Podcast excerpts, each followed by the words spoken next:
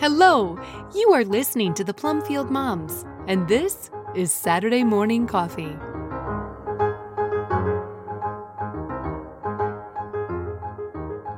A Balanced Life, a reflection by Diane Pendergraft, originally posted at theglorioustable.com.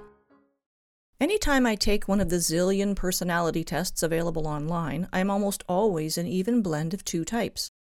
On right brain, left brain assessments, I fall precisely in the middle. I should naturally then be perfectly balanced at all times, shouldn't I?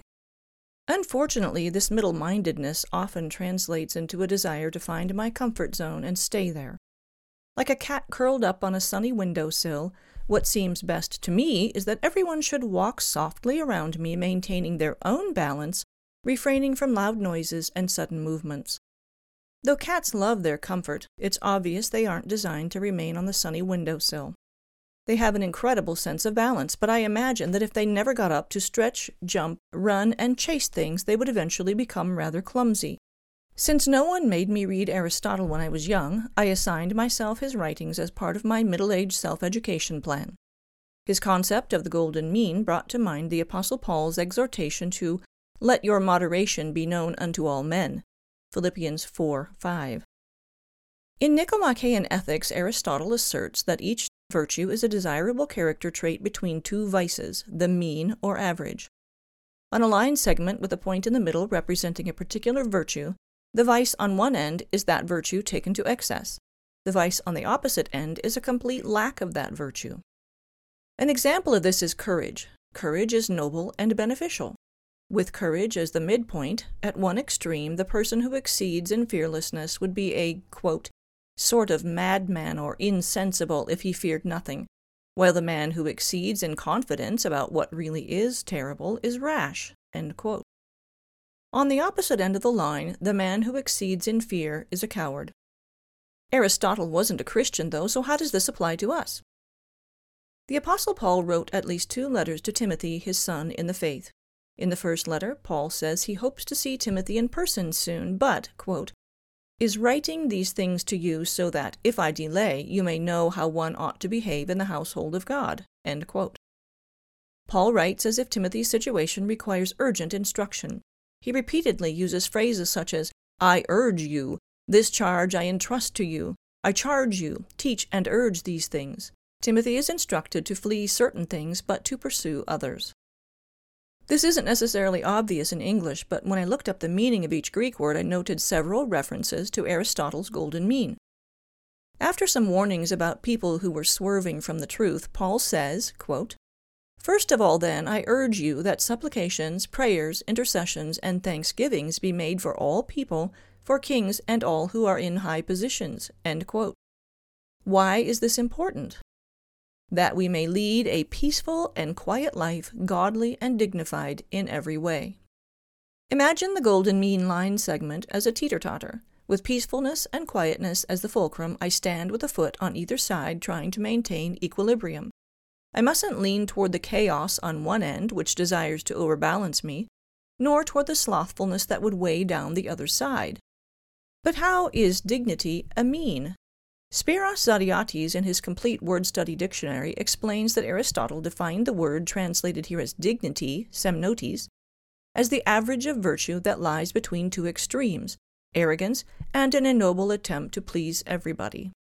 Therefore, semnotes stands between caring to please nobody and endeavoring at all costs to please everybody. This balance draws respect and approval. Another common admonition throughout Paul's letters is that we ought to maintain self control. This word means we should be of sound mind, sane and temperate. Aristotle says that temperance is the mean, while the excess is self indulgence.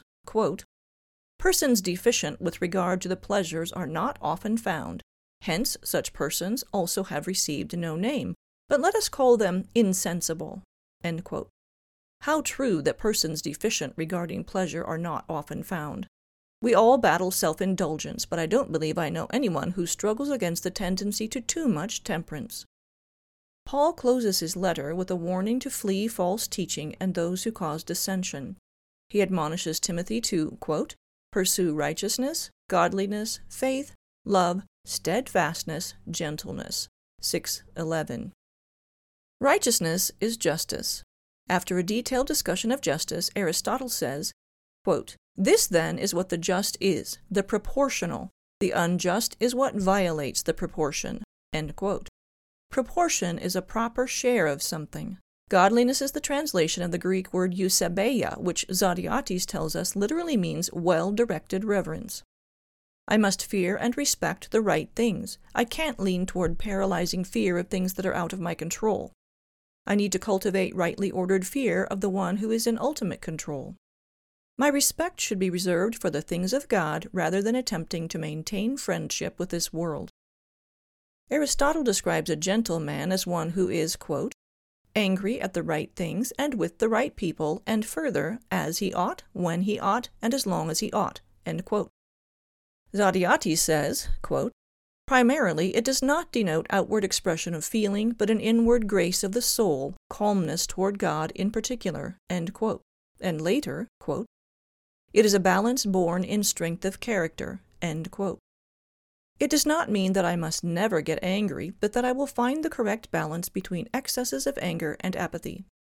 Besides faith and love, then, we should be running after a proper sense of proportion, directing our reverence rightly, and developing a strength of character that knows where to find balance.